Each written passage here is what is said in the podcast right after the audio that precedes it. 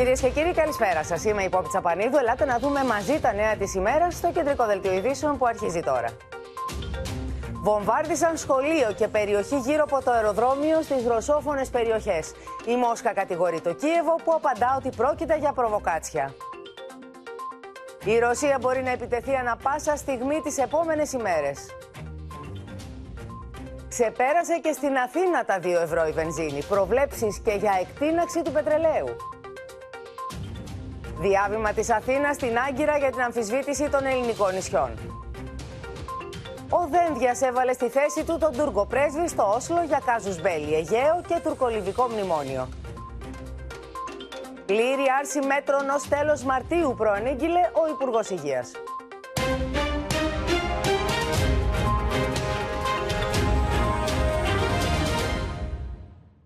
Στο κόκκινο, κυρίες και κύριοι, είναι το θερμόμετρο στην Ανατολική Ουκρανία. Η περιοχή εκπέμπει εικόνα αναζωπήρωσης της κρίσης. Ο Τζο Μπάιντεν λέει ότι όλα δείχνουν ρωσική εισβολή στην Ουκρανία τις επόμενες ημέρες και το Κρεμλίνο μιλά για κλιμάκωση της έντασης. Την ώρα που το Ρωσικό Υπουργείο Άμυνας ανακοίνωνε απόσυρση μέρους των ρωσικών στρατευμάτων, εκρήξεις και πυροβολισμοί ακούγονταν στις περιοχές των Ρωσόφωνων στον Ντομπάς.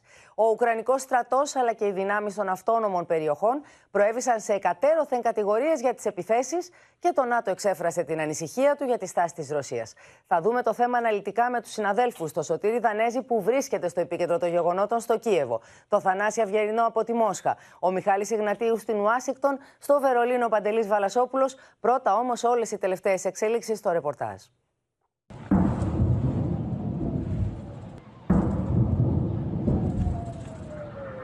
Just moments ago, we heard many explosions coming from the west where uh, the front line is. And the republics have uh, reported that Ukraine has been attacking all morning and they are uh, attacking in response as well.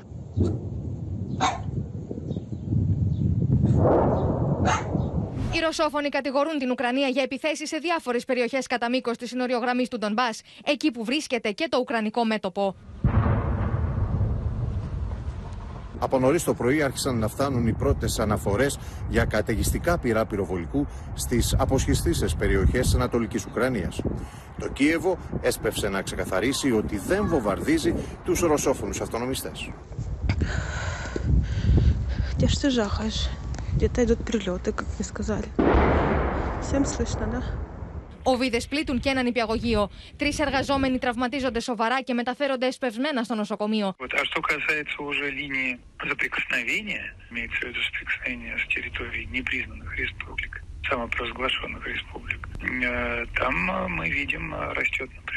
Τις τελευταίες ώρες η Ανατολική Ουκρανία μοιάζει με πυρηνική αποθήκη, έτοιμη να εκραγεί Περιστατικά όπω είδαμε το πρωί με την ανταλλαγή οβίδων πυροβολικού ανάμεσα στι δύο πλευρέ, ένα θερμό επεισόδιο δηλαδή, αν εξελιχθούν σε ευρεία σύραξη, τότε όλο το μέτωπο τη Ανατολική Ουκρανία θα πάρει φωτιά. Ми бачимо велике накопичування військ. Воно не змінюється за останні вже тижні. Οι Ρωσόφωνοι στο Λουχάνσκι υποστηρίζουν ότι ήταν ο ίδιος ο Βολοντίμιρ Ζελένσκι που έδωσε εντολή για κλιμάκωση στην Ανατολική Ουκρανία, όσο ο ίδιος μεταβαίνει στην περιοχή. Προειδοποιούν επίσης ότι ο Ουκρανικός στρατός θα επιτεθεί με αμφίβια τεθωρακισμένα στον Ντομπά από την Αζωφική θάλασσα. We are concerned that uh, Russia is trying to stage a pretext for an armed attack against Ukraine. Το Ρωσικό Υπουργείο Άμυνας ανακοινώνει την ολοκλήρωση και άλλων στρατιωτικών ασκήσεων στην Κρυμαία και την επιστροφή των εν λόγω στρατιωτικών μονάδων στις βάσεις τους. Η Αμερικανική εταιρεία Maxar, ωστόσο, με νέες δορυφορικές της φωτογραφίες, επιμένει ότι ο αριθμός των ρωσικών στρατευμάτων γύρω από τα ουκρανικά σύνορα παραμένει επικίνδυνα υψηλός. We've seen an increase of troops over the last 48 hours, up to 7,000. We've seen a bridge constructed from Belarus into Ukraine. К сожалению, для многих э, западных средств массовой информации та самая война опять не состоялась. Το μόνο που μπορεί να πει κανείς με βεβαιότητα για την Ουκρανική κρίση είναι ότι όσο παραμένει η ρωσική στρατιά στα σύνορα με τους 150.000 άνδρες και οι δύο πλευρές βρίσκονται με το δάχτυλο στο σκανδάλι, η ειρήνη στην περιοχή θα εξακολουθήσει να κρέμεται από μια κλωστή. Από το Κίεβο για το Open, Σωτήρης Δανέζης. Είναι λοιπόν τόση έφλεκτη ύλη στην Ουκρανία αλλά και γύρω από την Ουκρανία που αρκεί μια σπίθα για να την αχτούν όλα στον αέρα. Πάμε στο Κίεβο, στο Σωτήρι Δανέζη για να μας μεταφέρει τα όσα συμβαίνουν τώρα εκεί. Έτσι είναι, Βόπη. Καλησπέρα από το Κίεβο. Είναι τόσα πολλά τα όπλα που έχουν συγκεντρωθεί στα σύνορα. Είναι τόση μεγάλη η ποσότητα αυτής της έφλεκτης ύλης που ένα θερμό επεισόδιο ή μια προβοκάτσια, αν θέλετε, μπορεί να φέρει την καταστροφή. Δεν ήταν σαφές ε, πόσο σοβαρό ήταν το σημερινό επεισόδιο σε μια ζώνη συγκρούσεων όπου περισσότεροι από 14.000 άνθρωποι έχουν σκοτωθεί από τότε που ξέσπασαν οι μάχες το 2014. Αύριο μπορεί να δούμε ένα άλλο επεισόδιο, σοβαρότερο, με πολλά θύματα. Ένα επεισόδιο που μπορεί να γίνει τριαλίδα εξελίξεων και αφορμή για πόλεμο. Σήμερα κάθε πλευρά κατηγορεί την άλλη ότι πυροβόλησε πρώτη. Ο Οργανισμός για την Ασφάλεια και τη Συνεργασία στην Ευρώπη, ο οποίος παρακολουθεί τη γραμμή επαφής στο μέτωπο μεταξύ των δύο πλευρών, αρνήθηκε να σχολιάσει τα γεγονότα.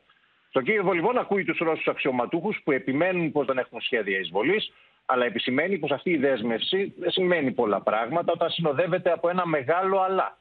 Η Μόσχα επαναφέρει την απειλή της επέμβασης σε περίπτωση που η Ουκρανία επιτεθεί στις αυτονομιστικές περιοχές, εκεί όπου η Ρωσία, σημειώστε το αυτό, έχει δώσει διαβατήρια σε περισσότερους από 700.000 κατοίκους. Τώρα ο Ουκρανός ε, πρόεδρος Ζελέσκι δηλώνει έτοιμος για κάθε είδους διάλογο και συνομιλίες με τη Ρωσία.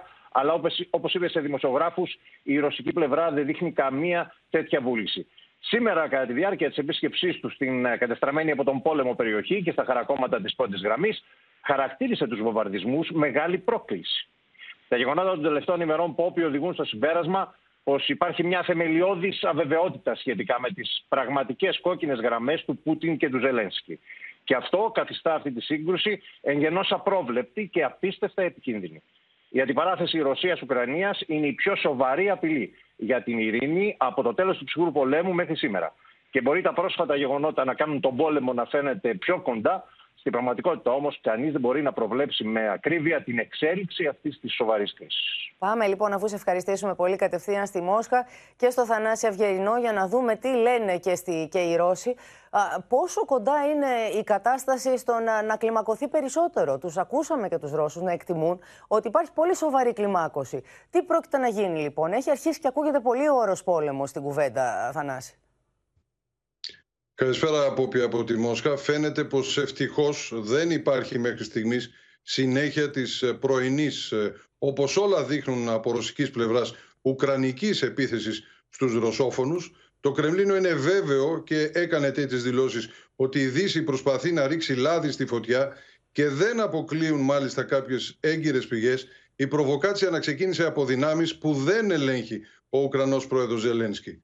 Ο, ο κύριος Ζελένσκι μάλιστα όπως είπε και ο Σωτήρης τις τελευταίες ώρες κάνει πολύ περίεργες ε, θα έλεγα συμβιβαστικές δηλώσεις που ίσως να στέλνουν και ένα μήνυμα συνθηκολόγησης ε, στη Μόσχα. Λέει δηλαδή ότι είναι προτιμότερη η σταθερότητα και η προβλεψιμότητα στη σχέση με τη Ρωσία παρά να ε, υπάρχει διαρκής αβεβαιότητα και ότι έτσι θα μπορούσε να βρεθεί ένας συμβιβασμός και μια συμφωνία μεταξύ των δύο προέδρων, να ξεμπλοκάρουν οι σχέσεις Ρωσίας και Ουκρανίας. Ε, οι Ρώσοι ηρωνικά σχολίασαν ότι σαν να κατάπιε απότομα μια μεγάλη δόση πραγματισμού, μιλάει τώρα ο Ουκρανός πρόεδρος, ωστόσο δεν απαντούν στο αίτημά του για συνάντηση με τον πρόεδρο Πούτιν. Νομίζω θα χρειαστεί κάποιος χρόνος για να υπάρξει κάτι τέτοιο.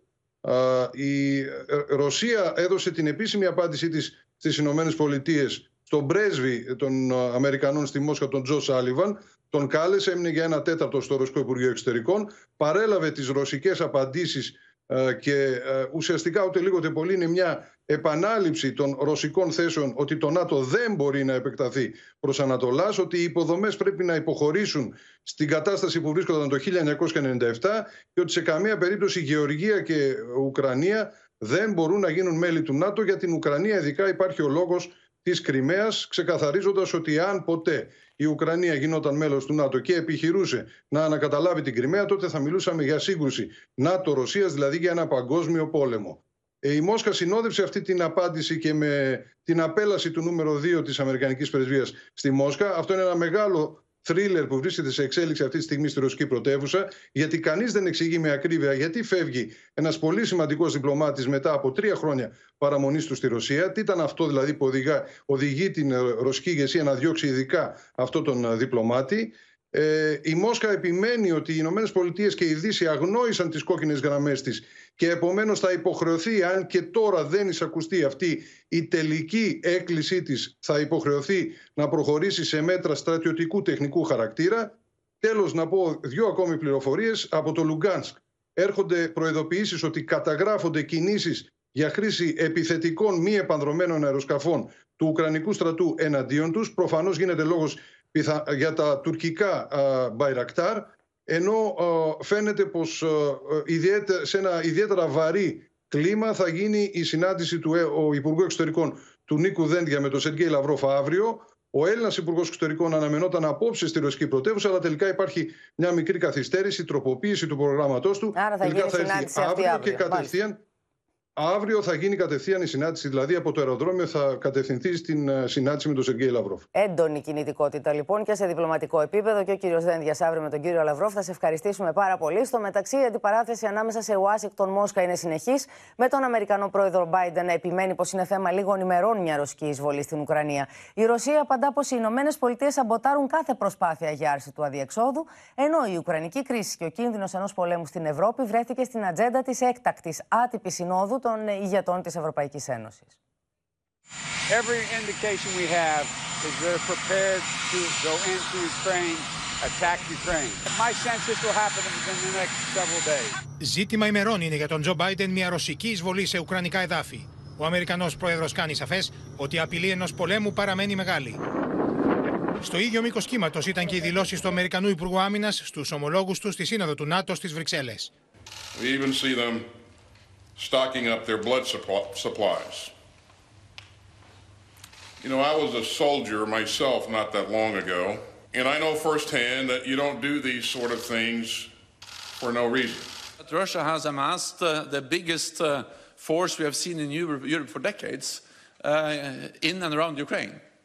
And, uh, and we also know that uh, there are many Russian intelligence officers operating in Ukraine Από την άλλη, η Μόσχα κατηγορεί την Ουάσιγκτον πω τορπιλίζει κάθε προσπάθεια για εκτόνωση τη κρίση στην Ουκρανία. Уж американцы точно там осуществляют внешнее управление, и свалить всю вину за все, что происходит на Россию, нам, в общем-то, это уже тактика и стратегия знакома, но она не увенчается успехом. Ο κίνδυνο ενό πολέμου στην Ευρώπη βρέθηκε στην ατζέντα των ηγετών τη Ευρωπαϊκή Ένωση στην άτυπη σύνοδο για την Ουκρανική κρίση στι Βρυξέλλε. Επανεπιβεβαιώσαμε την απόλυτη ενότητά μα, τη στήριξή μα, την εδαφική ακαιρεότητα τη Ουκρανία και την αποφασιστικότητά μα να αντιδράσουμε συντονισμένα και σε συνεννόηση με τους ευρωατλαντικούς συμμάχους μας σε περίπτωση που υπάρξει μια εισβολή από la Russia στην Ουκρανία. Riaffermare la nostra unità. Questo è forse il fattore che ha più colpito La Russia. Η Ρωσία τονίζει σε κάθε ευκαιρία πω το ΝΑΤΟ υπονομεύει την ασφάλειά τη και ζητά την απομάκρυνση των συμμαχικών στρατευμάτων από την Ανατολική Ευρώπη. За прошедший год зафиксирована высокая интенсивность учений стран Альянса, в ходе которых отрабатываются задачи, характерные именно для ведения наступательных действий. Это факт, и никакая пропаганда не сможет его заретушировать. Οι Αμερικανοί λοιπόν εμφανίζονται πεπισμένοι ότι επίκειται η εισβολή της Ρωσίας στην Ουκρανία. Πάμε στον Μιχάλη Γνατίου που έχει περισσότερες πληροφορίες. Έχουν και στα χέρια τους και τις προτάσεις της Μόσχας πια στην Ουάσιγκτον, Μιχάλη. Ναι, πω καλησπέρα. Τις ε, έχουν στα χέρια τους, αλλά ο πρόεδρος, όπως είπε, δεν τις έχει διαβάσει ακόμα.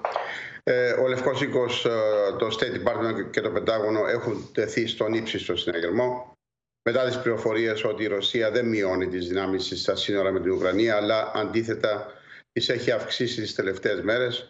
Όλες οι ενημερώσεις που σε όλα τα επίπεδα δείχνουν προς την κατεύθυνση της επίθεσης. Όλες οι πληροφορίες των Αμερικανικών μυστικών υπηρεσιών ομιλούν για αναμενόμενη ρωσική εισβολή και την καθορίζουν τις επόμενες μέρες. Ε, πριν αναχωρήσει για το Οχάιο, έχει ήδη φτάσει ο πρόεδρος εκεί, ε, ο κύριος Biden πήγε, ε, πήγε μόνος στο σημείο όπου μονίμως υπάρχει δημοσιογραφική ομάδα για να δηλώσει δημόσια πια αυτό που υπόθηκε χθες το βράδυ από ανώτερο αξιωματούχο του Συμβουλίου Εθνικής Ασφάλειας ότι είναι πολύ ψηλό ο κίνδυνος της βολής της Ουκρανίας στην Ουκρανία από τη Ρωσία. Ο Αμερικανός πρόεδρος αποφάσισε ακόμα ότι δεν θα έχει τηλεφωνική επικοινωνία με τον Βλαντιμίρ Πούτιν. Σύμφωνα με πληροφορίες, η συνομιλία είχε συζητηθεί μεταξύ των Υπουργών Εξωτερικών των δύο χωρών και αναμενόταν να πραγματοποιηθεί στο πλαίσιο της αποκλιμάκωσης. Ε, Δυστυχώς ο κύριος Biden προφανώς ε, είναι φανερό ότι ακύρωσε, διότι όπως είπε, υπάρχουν κάθε είδους ενδείξεις ότι οι Ρώσοι ετοιμάζονται να εισβάλλουν στην Ουκρανία. Οι πληροφορίες για αύξηση των ρωσικών δυνάμεων και για τις τελικές προετοιμασίες για την εισβολή, ε, που επιβεβαιώθηκαν, όπως είπε ο ανώτερο αξιωματούχος του Λευκού Οίκου, ε, προκάλεσαν, όπως είπαμε, διπλωματικό συναγερμό. Ο Υπουργός Εξωτερικών, ο, Άντωνης, ε, ο Άντωνι Μπλίγκεν, αντί να βρεθεί σήμερα στο Μόναχο, όπως είχε, όπως είχε προγραμματίσει, είναι στη Νέα Υόρκη. Ήδη προσφόρησε την ειδική συνεδρία του Συμβουλίου Ασφαλείας το πρωί έστειλε επιστολή στον κύριο Λαυρόφ και ζήτησε επίγουσα συνάντηση το συντομότερο δυνατόν. Δεν έχει λάβει ακόμα απάντηση. Η παρουσία του στο Συμβούλιο Ασφαλείας θεωρήθηκε επιβεβλημένη για να τονιστεί ο βαθμός ανησυχίας για την αναμενόμενη επίθεση. Ο κύριος Μπλίνκεν υποστήριξε ότι η Ρωσία προετοιμάζει προβοκάτσια για να την χρησιμοποιήσει για να εισβάλλει. Είμαι εδώ ενώπιον σας, είπε, για να σταματήσω τον πόλεμο. Ε, η πρέσβυρα των ΗΠΑ στα Ηνωμένα Έθνη μίλησε για μια κρίσιμη στιγμή και τόνισε ότι τα στοιχεία επί του πεδίου δείχνουν πως η Ρωσία κινείται προς μια επικείμενη εισβολή όπως βλέπουμε Πόπι, όλοι οι αξιωματούχοι, όλοι οι αξιωματούχοι αυτό δηλώνουν. Μάλιστα ένας άλλος αξιωματούχος του State Department στο αεροπλάνο του κυρίου Πλίνκερ είπε ότι η ρωσική προβοκάτσια θα μοιάζει με όσα προηγήθηκαν της εισβολής της Ρωσίας στη Γεωργία Ακούσαμε στο βίντεο και τον Αμερικανό Υπουργό Άμυνας, όπως είπε, μίλησε σαν στρατιωτικός. Ε, είναι πρώην ε, στρατιωτικός. Ε, είπε ότι πέραν των 7.000 στρατιωτών που εστάλησαν στα σύνορα, η Ρωσία ανέπτυξε πολεμικά αεροπλάνα και δημιούργησε αποθέματα αίματος. Και είπε ότι ξέρω από πρώτο χέρι ότι δεν κάνεις τέτοια πράγματα χωρίς λόγο. Δεν τα κάνεις αν είσαι έτοιμος να τα μαζέψεις και να γυρίσεις στο σπίτι σου. Από χθες μέχρι σήμερα τα πράγματα άλλαξαν δραματικά. Μόλις ενημερώθηκε ο πρόεδρος Biden ότι η ανακοίνωση για μερική αποχώρηση των Ρώσων ήταν ένα ψέμα, όπως ισχυρίστηκε ο αξιωματούχος του Συμβουλίου Εθνικής Ασφάλειας. Αυτά από. Θα σε ευχαριστήσω και θα μείνουμε λίγο στις δηλώσεις του Υπουργού Εξωτερικών του κ. Μπλίνκεν της Αμερικής, τις οποίες πήραμε πριν από λίγο για να τις παρακολουθήσουμε μαζί. Russia plans to manufacture a pretext for its attack. This could be a violent event that Russia will blame on Ukraine or an outrageous accusation that Russia will level against the Ukrainian government. We don't know exactly the form it will take. It could be a fabricated so called terrorist bombing inside Russia, the invented discovery of a mass grave, a staged drone strike against civilians, or a fake, even a real, attack using chemical weapons. Russia may describe this event as ethnic cleansing or a genocide Είναι απίστευτο το πόσα πολλά σενάρια έχουν ανοίξει το τραπέζι οι Αμερικανοί προκειμένου να δούνε με ποιον τρόπο η Ρωσία θα εισβάλλει στην Ουκρανία. Το θεωρούν βέβαιο, όπως ακούσαμε και τον Υπουργό Εξωτερικών της Αμερικής. Πάμε να δούμε τι λένε οι Γερμανοί τώρα σε σύνδεση με το Βερολίνο και τον Παντελή Βαλασόπουλο. Και, και εκεί η ανησυχία επικρατεί, Παντελή. Καλησπέρα. Πριν από λίγο στις Βρυξέλλες, ο Γερμανός καγκελάριος ο κύριος Σόλτς δήλωσε ότι ο ψηλός αριθμός Ρώσων στρατιωτών στα σύνορα με την Ουκρανία δεν έχει μειωθεί και αυτό δεν επιτρέπεται να είμαστε αφελείς. Εάν η Ρωσία εισβάλλει θα υποστεί βαριές συνέπειες. Τώρα, και στο Βερολίνο πιστεύουν ότι δεν υπάρχει ουσιαστική αποχώρηση των Ρώσων από τα σύνορα με την Ουκρανία. Μάλιστα, μυστικές υπηρεσίες δίνουν συγκεκριμένες πληροφορίες, τις οποίες δημοσιεύονται κιόλας. Λένε ότι ο αριθμός των μονάδων μάχης του ρωσικού στρατού συνεχίζει να είναι 105 εντοπίστηκε για πρώτη φορά και η τρίτη μονάδα της δεύτερης στρατιάς συνδυασμένων όπλων με ρουκετοβόλα να φτάνει στο Κούρσκ. Και τα 11 σώματα του ρωσικού στρατού παραμένουν στην περιοχή. Δεν είναι δυνατόν, λέει, να εφαρμοστεί βέβαια αμέσως μια τέτοια υποχώρηση, αλλά πιστεύουν ότι ο κύριος Πούτιν θα αποσύρει κάποια στρατεύματα, αλλά η μεγάλη πίεση θα παραμένει εκεί ως μοχλός πίεσης προς την ε, Δύση. Τώρα να πούμε ότι υπάρχουν πρώτες αντιδράσεις για τις απαντήσεις της Ρωσίας, ειδικά στο θέμα που η Ρωσία απαιτεί την απόσυρση όλων των Αμερικανικών στρατευμάτων από την Ανατολική αλλά και την Κεντρική Ευρώπη. Αυτό λένε στο Βερολίνο δεν είναι ρεαλιστικό. Δεν πρόκειται οι χώρες της Ανατολικής και της Κεντρικής Ευρώπης να δεχθούν κάτι τέτοιο αυτή τη στιγμή. Πόπι. Να σε ευχαριστήσουμε πολύ και για το θέμα αυτό να πάμε και στις Βρυξέλλες. Στη Μαρία Ρόνη να δούμε τις αντιδράσεις του ΝΑΤΟ, Μαρία, μαζί. Ναι, Πόπη, πρέπει να σου πω ότι οι μεγάλες χώρες της Δύσης ε, συμφωνούν ότι δεν μπορεί να συζητηθεί τώρα το θέμα ένταξης της Ουκρανίας ε, στο ΝΑΤΟ. Όμως, καμία χώρα δεν δεσμεύεται ότι κάτι τέτοιο αποκλείεται για το μέλλον. Και αυτό ακριβώς είναι το σημείο που δημιουργεί το ρήγμα με τη Ρωσία, η οποία επικαλείται λόγους ασφαλείας. Ο Πούτιν δεν θέλει στρατό και βάσεις του ΝΑΤΟ στις χώρες που θεωρεί αυλή της Ρωσίας, δηλαδή στα κράτη του πρώην Συμφώνου της Βαρσοβίας. Ωστόσο, ούτε ο Biden ούτε ο Μακρόν, ούτε ο Γερμανός καγκελάριος Σόλτς μπορούν να προσφέρουν ε, τέτοιες εγγυήσεις. Αντίθετα, ενισχύουν την άμυνα των χωρών της κεντρικής και ανατολικής ε, Ευρώπης που ανήκουν στο ΝΑΤΟ, όπως ε, η Ρουμανία παρά τι ενστάσεις ε, του Βλαντιμίρ Πούτιν. Σήμερα ο Γενικός Γραμματέας της ε, Συμμαχίας είπε ότι το ΝΑΤΟ θα ενισχύσει την άμυνά του στην ανατολική του πτέρυγα, δηλαδή στη Ρουμανία, συγκεκριμένα στην περιοχή της Μαύρης Θάλασσας και με χερσαίε δυνάμεις, αλλά και με αέρια και θαλάσσια μέσα. Αυτό είπε, ε, δεν αποτελεί απειλή για τη Ρωσία, αλλά είναι η άμυνα του ΝΑΤΟ, είπε ο Στόλτερμπεκ τον οποίο να σημειώσουμε ότι ο Λαυρόφ, ο Ρώσος Υπουργός Εξωτερικών, τον αποκαλεί συχνά υπάλληλο, όπως και τον ε, Μπορέλ, τον είπα το εκπρόσωπο της Ευρωπαϊκής Ένωσης. Ωστόσο, το Πόπι πρέπει να σου πω ότι η Ρωσία είναι υποχρεωμένη να απαντήσει στο ΝΑΤΟ, εάν θέλει να επιλέξει το δρόμο της διπλωματίας. Ακόμα αναμένουμε την απάντηση της Μόσχας στις γραπτές προτάσεις για τις εγγυήσεις ασφαλείας που τους έχουμε στείλει.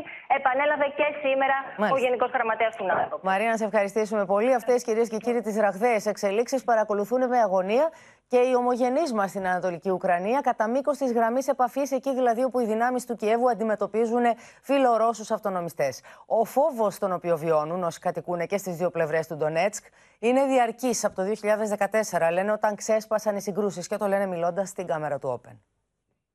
Στην κόψη του ξηραφιού η κατάσταση στην Ανατολική Ουκρανία όπου ζουν πάνω από 120.000 Έλληνες ομογενείς. Οι σημερινοί βομβαρδισμοί μεγαλώνουν τους φόβους για γενικευμένο πόλεμο, λέει στο Open η ομογενής Άννα Σκόλοβα, δασκάλα σε ένα χωριό του Ντονέτσκ, από την πλευρά των φιλορώσων αυτονομιστών. Φοβάμαι πολύ, όλοι φοβάμαι που θα αρχίσει ο μεγάλος πόλεμος. Άμα δεν ξέρουμε τι, τι μπορούμε να κάνουμε. Απλά περιμένουμε και ελπίζουμε ότι όλα θα είναι καλά. Τις τελευταίες ημέρες ακούνε συνεχώς εκρήξεις. Η ζωή όμως συνεχίζεται και τα παιδιά, παρά το φόβο που υπάρχει, συνεχίζουν να πηγαίνουν στο σχολείο. Και σήμερα ακούμε. Από το πρωί ακούμε ότι κάτι γίνεται, αλλά εμεί δεν καταλαβαίνουμε τι γίνεται. Ακούμε ότι κάποιες εκρήξεις, αλλά δεν ξέρω από πού. Και στον και οι άνθρωποι επίσης λένε ότι ακούνε βομβαρδισμοί, αλλά όχι στο, στο, στην πόλη, κάπου κοντά μας. Την ψυχραιμία τους προσπαθούν να διατηρούν οι Έλληνες ομογενείς και από την απέναντι πλευρά της αντιπαράθεσης. Ανησυχούμε, αλλά δεν πανικοβαλόμαστε, λέει στο Open η ομογενής Ελένη Ντόμπρα, αντιπρόεδρος της Ομοσπονδίας Ελληνικών Συλλόγων Ουκρανίας, που ζει στη Μαριούπολη. Δεν υπάρχει πανικός, κρατάμε ψυχραιμία, πιστεύουμε στην ειρηνική επίλυση της σύγκρουσης μέσω διπλωματικών διαπραγματεύσεων και πιστεύουμε ότι θα λυθούν όλα βέβαια. Ε, δεν, δεν υπάρχει άλλη περίπτωση. Το χωριό Σταρογνάτιβσκε απέχει 80 χιλιόμετρα από τη Μαριούπολη και βρίσκεται σε ουκρανικό έδαφο. Δεν ξέρουμε τι μα περιμένει, λέει η ομογενή Αλεξάνδρα Νικολάευνα. Незаметно никакого обострения, если не СМИ, не, не телевидение. А так в селе нормально обстановка. Ну, мы же не знаем, что нас ждет. Мы не знаем вообще, как, как будет завтра. Сегодня все в порядке, а завтра будет видно. Στη Μαριούπολη, όπω και στι περισσότερε μεγάλε πόλει τη Ουκρανία, έχουν ενεργοποιηθεί τα πολεμικά καταφύγια. Και οι κάτοικοι έχουν ενημερωθεί σε ποιο από αυτά θα πρέπει να πάνε σε περίπτωση πολέμου. Θα καλωσορίσουμε τώρα κοντά μας την Αλεξία Τασούλη και τη Σοφία Φασουλάκη. Με τη Σοφία Φασουλάκη θα ξεκινήσουμε, καθώς παρακολούθησε και την άτυπη Σύνοδο Κορυφής της Ευρωπαϊκής Ένωσης στις Βρυξέλλες και για την Ουκρανική κρίση, αλλά και για την Αφρική. Για θέματα δηλαδή της ηλεκτρικής διασύνδεσης της Ευρώπης με την Αφρική. Θέμα που αφορά εμάς, Ελλάδα-Αίγυπτο, έτσι θα περάσει το καλώδιο. Πριν από λίγο λοιπόν υπήρξε και συνάντηση του Πρωθυπουργού Σοφία με τον πρόεδρο της Αιγύπτου, τον κύριο Σίση. Ακριβώς, Πόπη, καλησπέρα. Και φαίνεται ότι οι εξελίξει τρέχουν πολύ γρηγορότερα από ό,τι περιμέναμε. Στο περιθώριο λοιπόν της Ευρωαφρικανικής Συνόδου, πριν από λίγο, ο Κυριάκος Μητσοτάκης είχε μια διμερή συνάντηση με τον πρόεδρο της Αιγύπτου, τον α, κύριο Αλσίση. Θυμάστε ότι πέρσι τον Οκτώβρη είχε υπογραφεί ένα μεμοράντουμ, ένα μνημόνιο για την ηλεκτρική διασύνδεση της Αιγύπτου με την Ελλάδα. Όπως φαίνεται όμως οι δύο ηγέτες συμφώνησαν αυτό το memorandum, αυτό το μνημόνιο να τρέξει πολύ γρηγορότερα τα επιτελεία των δύο κρατών. Πιάνουν αμέσως δουλειά και μάλιστα τις επόμενες εβδομάδες αναμένεται να γίνει και μια τηλεδιάσκεψη με παρόντες, με συμμετέχοντες τους ίδιους τους αρχηγούς των δύο κρατών, τον κύριο Μητσοτάκη και τον κύριο Αλσίστη. Θυμίζω, Πόπη, ότι το ηλεκτρικό αυτό καλώδιο, το καλώδιο αυτό θα συνδέει, θα φέρνει φθηνή, πράσινη ηλεκτρική ενέργεια από τις ανανεώσιμες πηγές ενέργειας της Αιγύπτου στην Ελλάδα και στη συνέχεια προς την Ευρώπη. Αυτό που θέλει η Ελλάδα είναι να γίνει ένας χρήσιμος, ένας διαμετακομιστικός κόμβος φθηνής πράσινης ηλεκτρικής ενέργειας από την Αφρική προς την Ευρώπη. Πριν από λίγο ο Πρωθυπουργός είπε μάλιστα στον κύριο Σίση ότι οι ηλεκτρικές διασυνδέσεις στην Ανατολική Μεσόγειο, όπως αυτή που θα αναπτυχθεί ανάμεσα στην Ελλάδα και την Αίγυπτο, είναι πολύ σημαντικές. Μέσω της ηλεκτρικής διασύνδεσης, η Ευρωπαϊκή Ένωση μπορεί σταδιακά να εξασφαλίσει μια σταθερή προμήθεια μεγάλων ποσοτήτων πράσινης ηλεκτρικής ενέργειας και η Ελλάδα να αποτελέσει τη γέφυρα της Ευρώπης με την Αφρική. Οι δύο άνδρες κλείνοντας, να σου πω, Πόπι, ότι συζήτησαν και τις εξελίξεις στη Λιβύη αλλά και στην Ανατολική Μεσόγειο. Να σε ευχαριστήσουμε πολύ, Σοφία Βασουλάκη, και ελάτε να δούμε τώρα σε ποιο σημείο βρίσκονται σήμερα οι σχέσεις Ελλάδα-Τουρκία μετά την αποστομωτική απάντηση του Νίκου Δένδια σε στημένη παρέμβαση από τον Τούρκο πρέσβη σε δημόσια εκδήλωση στο Όσλο. Κάλεσε μάλιστα ο κ. Δένδιας στην Άγκυρα να εγκαταλείψει την πολιτική των απειλών και να εισέλθει στον 21ο αιώνα. Τώρα το Υπουργείο Εξωτερικών προέβη σε διάβημα διαμαρτυρίας στον Τούρκο επιτετραμένο για τις προκλητικές δηλώσεις της τουρκικής ηγεσίας που αμφισβητεί την ελληνική κυριαρχία σε νησιά του Αιγαίου. Με διάβημα διαμαρτυρίας που έρχεται λίγο πριν από τις διερευνητικές επαφές, απαντάει η Αθήνα στις διεκδικήσεις που διατυπώνονται από επίσημα τουρκικά χείλη και ενίοτε προκαλούν φραστικά επεισόδια, όπως αυτό στο Όσλο, που ο Νίκος Δένδια έδωσε άμεση απάντηση στον τουρκοπρέσβη. Even the United States, who has not ratified the UNCLOS, is advising every country in the world to subscribe to the UNCLOS.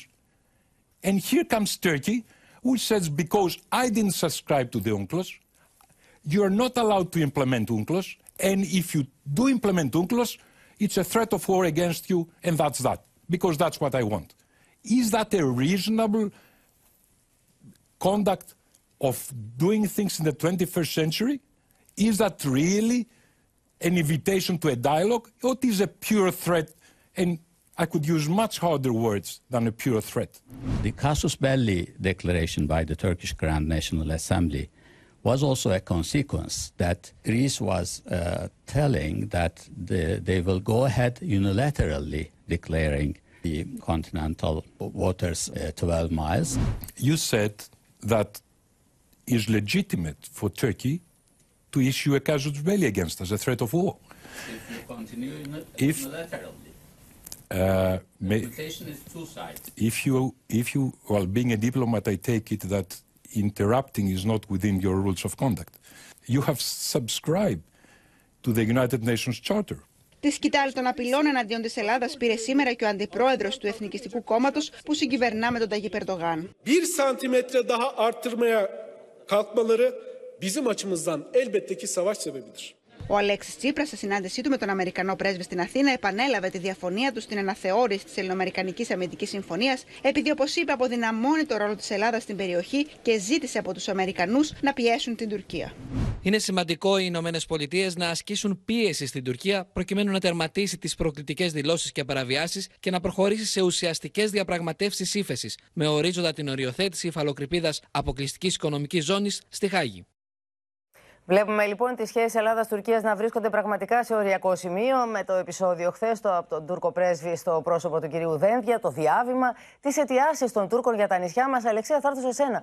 Τι να περιμένουμε από εδώ και στο εξής. Έχουμε μπροστά μας και αυτές τις διερευνητικές, τις οποίες είτε τις έχουμε είτε όχι. Πώς θα γίνουν σε αυτό το κλίμα.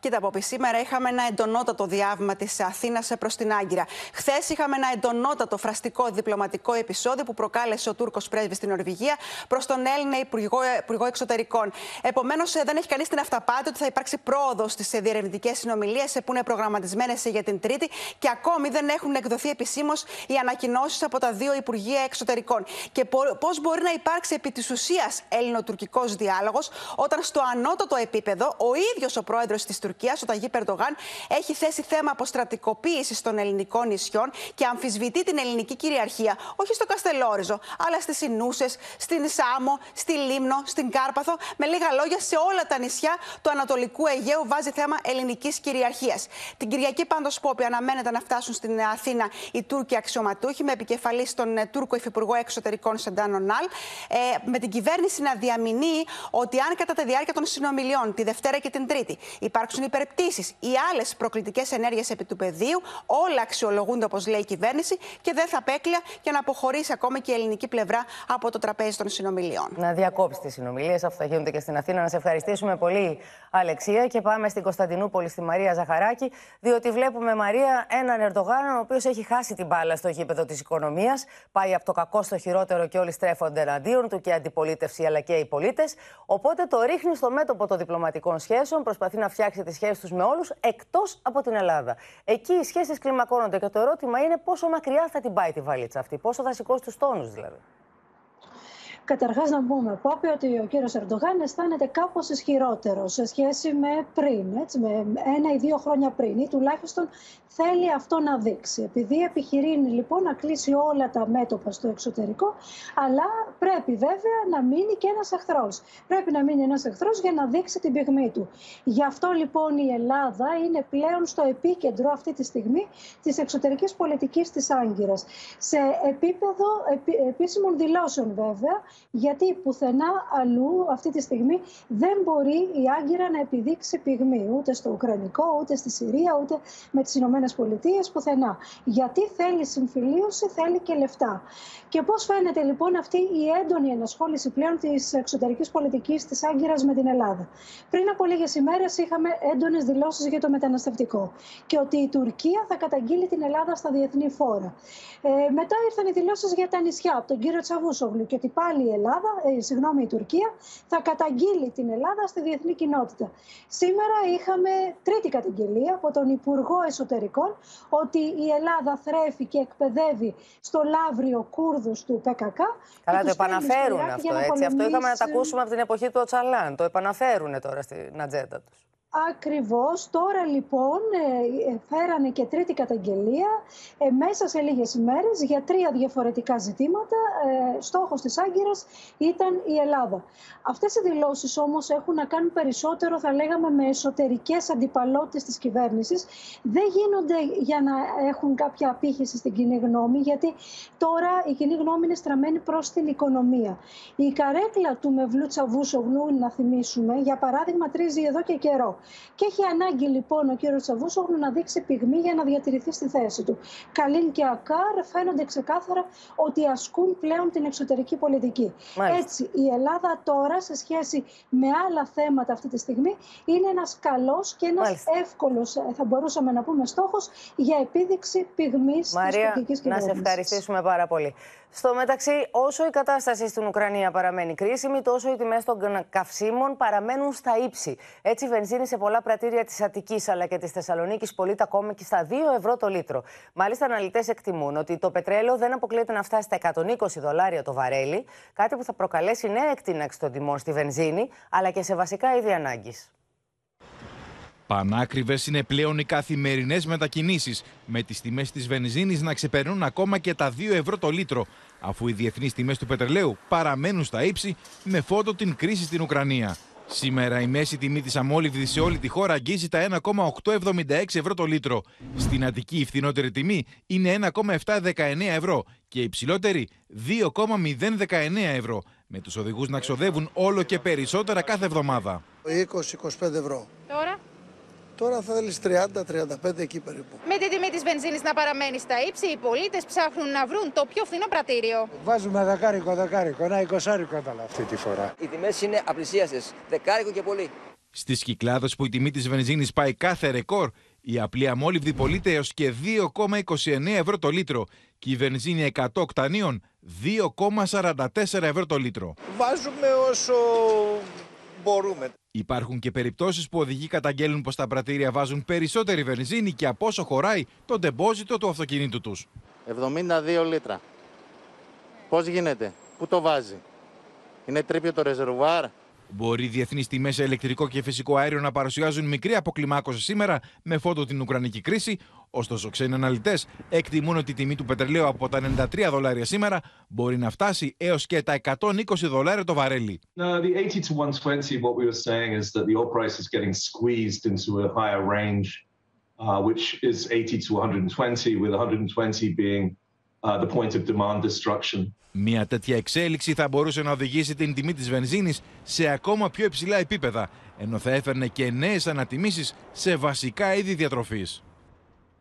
Μέσα σε αυτό το σκηνικό της ακρίβειας, λοιπόν, μία ηλικιωμένη γυναίκα, μία γυναίκα 70 ετών, η οποία αντιμετωπίζει οικονομικά προβλήματα, επιχείρησε να κλέψει τρόφιμα αξίας 40 ευρώ από σούπερ μάρκετ στο Ήλιον. Παρά τις προσπάθειες των πελατών που βρίσκονταν στο σημείο να μην πάει στο αυτόφορο, χρειάστηκε να παρέμβει το Υπουργείο Ανάπτυξης, ώστε να εξηγήσει στους εκπροσώπους του σούπερ μάρκετ και τελικά να μην κινήσουν διαδικασίες μήνυσης εναντίον της. Με μήνυση εις βάρος της για κλοπή βρέθηκε μια ηλικιωμένη γυναίκα η οποία στην απελπισία της και επιβαρημένη με δυσβάσταχτα έξοδα έκλεψε κρέας και τυρί αξίας περίπου 30 με 40 ευρώ από γνωστή αλυσίδα σούπερ μάρκετ στο Ήλιον. Δίνει 4.500 για δάνειο, 4.000 και θέλει γιατί είναι πολύ άρρωστη η κυρία, κάνει θεραπείες. Μόνο μια έλεση τέλειο ανυψώστη από την Αμερική κάνει 250 ευρώ. Όταν ο προϊστάμενος του καταστήματος αντιλήφθηκε ότι η ηλικιωμένη έκρυψε τα προϊόντα μέσα στην τσάντα της, ειδοποίησε την αστυνομία.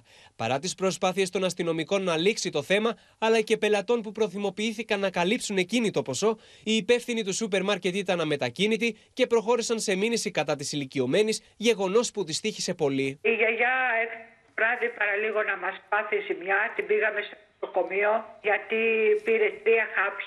Προσπαθεί για να αυτοκτονήσει γιατί δεν σηκώνει τροπή. Να ζητήσουμε από την αλυσίδα να, να, να γίνει απόσυση της μήνυσης. Σωστά. Αλλά η πολιτική τους είναι να μην αποσύρουν τις μηνύσεις. Στην θλιβερή ιστορία παρενέβη το Υπουργείο Ανάπτυξης ενώ τελικά με ανακοίνωση της η αλυσίδα σούπερ μάρκετ ενημερώνει πως δεν θα κινήσει καμία διαδικασία σε βάρος της 70χρονης. Το πρόσφατο περιστατικό που έλαβε η χώρα στο καταστημά μας, το Ήλιον, μας λυπεί βαθιά. Ο υπεύθυνος του καταστήματος, όπως και κάθε υπεύθυνος καταστήματος, είναι υποχρεωμένος να ακολουθεί τις προβλεπόμενες διαδικασίες αναφορικά με παραβατικές συμπεριφορές που ορίζει η νομοθεσία. Η διοίκηση της εταιρείας έλαβε γνώση του περιστατικού και θα φροντίσει να μην υπάρξει συνέχεια. Η ηλικιωμένη, αν και είναι ανακουφισμένη με την απόφαση αυτή, είναι κλεισμένη μέσα στο σπίτι της και δεν μιλάει σε κανέναν για το περιστατικό, καθώς αισθάνεται μεγάλη ντροπή. Ένα θέμα το οποίο πρέπει να δούμε κοινωνικά όλοι μας, κυρίως η πολιτεία βεβαίως. Αισθάνεται ντροπή η γυναίκα γιατί αναγκάστηκε να κλέψει τρόφιμα αξίας 30-40 ευρώ για να ταΐσει, να κάνει το τραπέζι στα παιδιά της. Είναι ένα απίστευτο θέμα που αναδείξαμε εδώ μέσα από το Open από την πρωινή εκπομπή Ώρα Ελλάδος. Πάμε τώρα να δούμε τι συνέβη στη Βουλή, καθώς είχαμε μια σφοδρή σύγκρουση μεταξύ του κυρίου Τσίπρα και του κυρίου Χατζηδάκη στη συζήτηση για τον ΕΦΚΑ στη Βουλή και είναι στην, στη, στη σύνδεσή μας η Στέλλα Παπαμιχαήλ για να μας πει περισσότερα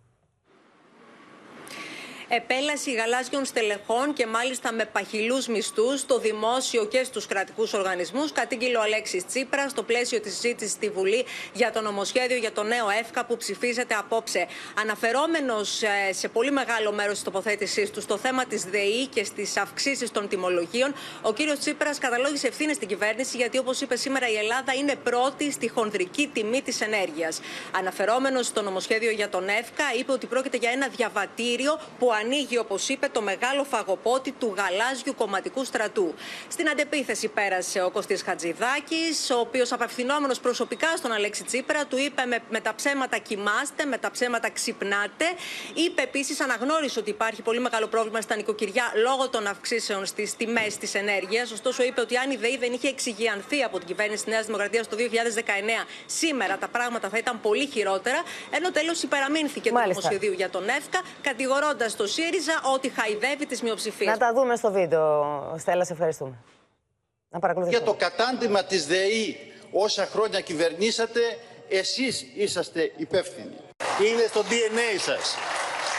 Θεωρείτε το κράτος τσιφλίκι σας.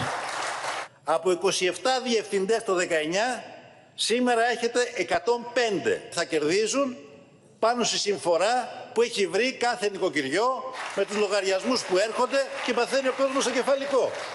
Η λιανική τιμή του ρεύματος στην Ελλάδα είναι αυτή την ώρα η έβδομη φθηνότερη στην Ευρώπη. Διαψεύστε το αν μπορείτε.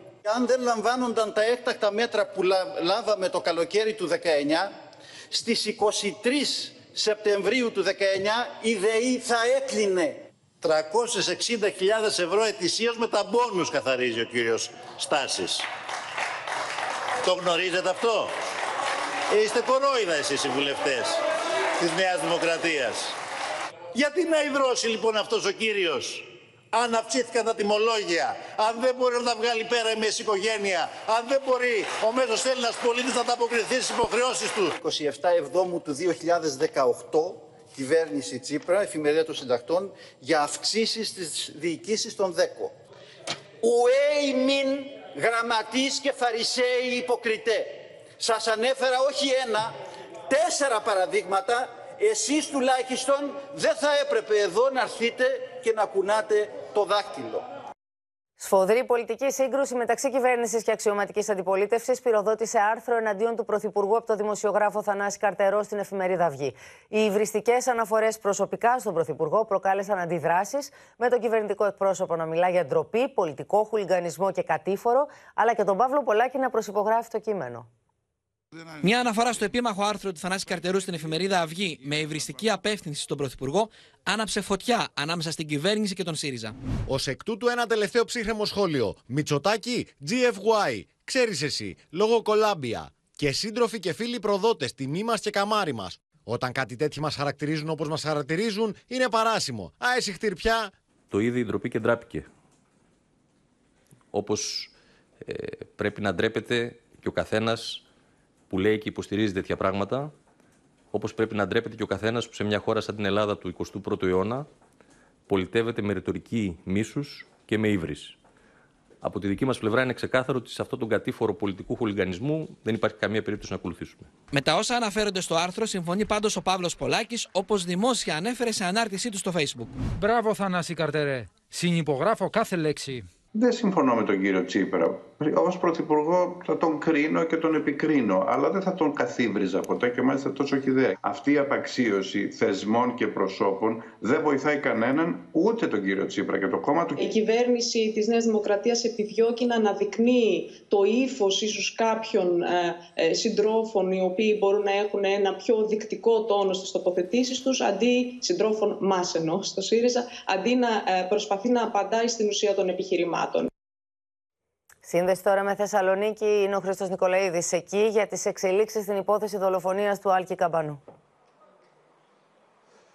Πόπι κυρίες και κύριοι, αυτή την ώρα κλείνει ο κύκλος των απολογιών των 12 συλληφθέντων καθώς από τις 5.30 καταθέτει στην 7η ανακρίτρια ο γνωστός με το ψευδόνυμο Ντίνος, ο οποίος ήταν οδηγός ε, του τρίτου αυτοκινήτου που βρέθηκε στο χώρο της ε, δολοφονικής επίθεσης. Νωρίτερα όμως ε, ήρθαν εδώ στο γραφείο της ανακρίτριας δύο από τα θύματα αυτής της επίθεσης, δύο από τους φίλους του 19χρονου Άλκη.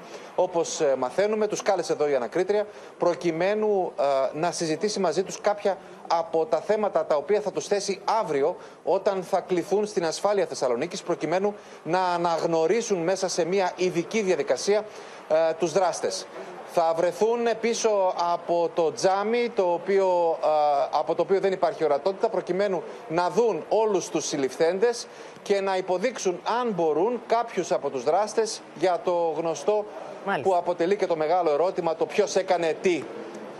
τέλος ε, να σας πω ότι ο 22χρονος ε, ε, Ντίνος απολογείται από τις 5.30 ώρα και στη διάρκεια της απολογίας αυτής αναμένεται να υποστηρίξει ότι η μόνη του εμπλοκή σε αυτή τη δολοφονική επιδρομή ήταν ότι μετέφερε με το αυτοκίνητό του κάποιους από τους δράστες. Χρήστο, να σε ευχαριστήσουμε πολύ. Μία καταγγελία για σεξουαλική παρενόχληση 7 φοιτητριών από καθηγητή τους διερευνάται στο Πανεπιστήμιο Πελοποννήσου. Φοιτήτριε και απόφοιτοι του Πανεπιστημίου Πελοποννήσου έσπασαν τη σιωπή τους και κατήγγειλαν για σεξουαλική παρενόχληση στην Βρυτανία και στο Υπουργείο Παιδείας, καθηγητή του Ιδρύματος, που έχει μάλιστα και διευρυμένες διοικητικές αρμοδιότητες. Οι μαρτυρίες τους σοκάρουν. Εν ώρα μαθήματος για να παρουσιάσει μια άσκηση μέσα στην τάξη, χρησιμοποίησε ως παράδειγμα το στήθος μου, που το ανέφερε ως κουμπιά, που όταν τα αγγίζει γίνεται κάτι και είπε ότι θέλει να τα χρησιμοποιήσει για την παρουσίαση της άσκησης. Διαμαρτυρήθηκα. Μετά με αγκάλιασε με τρόπο που σηκώθηκε η φούστα μου, αποκαλύπτοντας προφανώς επίτηδε σημεία του σώματό μου. Σύμφωνα με τις 7 καταγγελίες που έχουν ήδη διαβιβαστεί, ο καθηγητής παρενόχλησε φοιτήτριε, αγγίζοντάς τι σε ιδιαίτερα σημεία του σώματός τους, έχει προσπαθήσει να τις φιλήσει παρά τη θέλησή τους, ενώ χρησιμοποιούσε πολλές φορές σεξιστικό και χιδαίο λεξιλόγιο. Επίσης, ο καθηγητής προσέγγιζε πολύ συχνά τις φοιτήτριες μέσω των κοινωνικών δικτύων και σύμφωνα με τις καταγγελίες υποσχόταν επαγγελματικές ευκαιρίες, προχωρώντας όμως και σε απειλές και εκβιασμούς, πως εφόσον δεν κάνουν ό,τι τους πει, θα βρουν κλειστές πόρτες στον εργασιακό χώρο. Καμία καθυστέρηση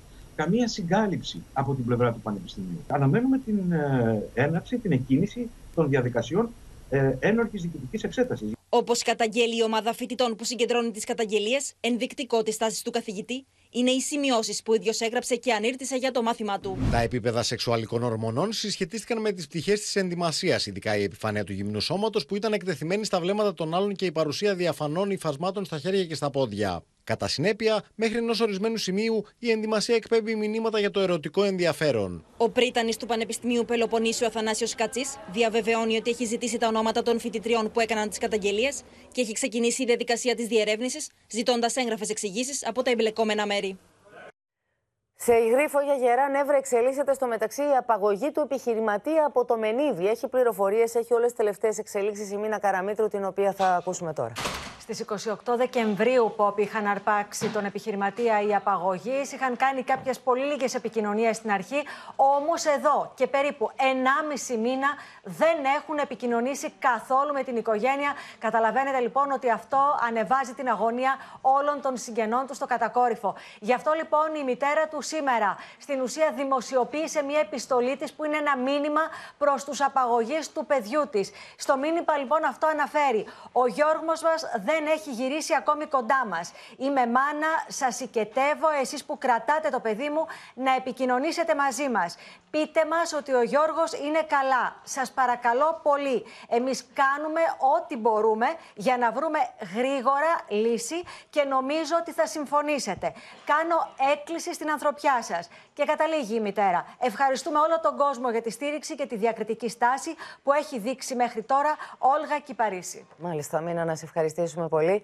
Και πάμε τώρα να δούμε πώς εξελίσσεται το θέμα της πανδημίας στη χώρα μας, καθώς τα κρούσματα και σήμερα διατηρήθηκαν σε υψηλά επίπεδα, ενώ είχαμε και 90, 93 θανάτους, ένα 24ωρο. Η Δέσποινα Βλεπάκη είναι στη σύνδεσή μας.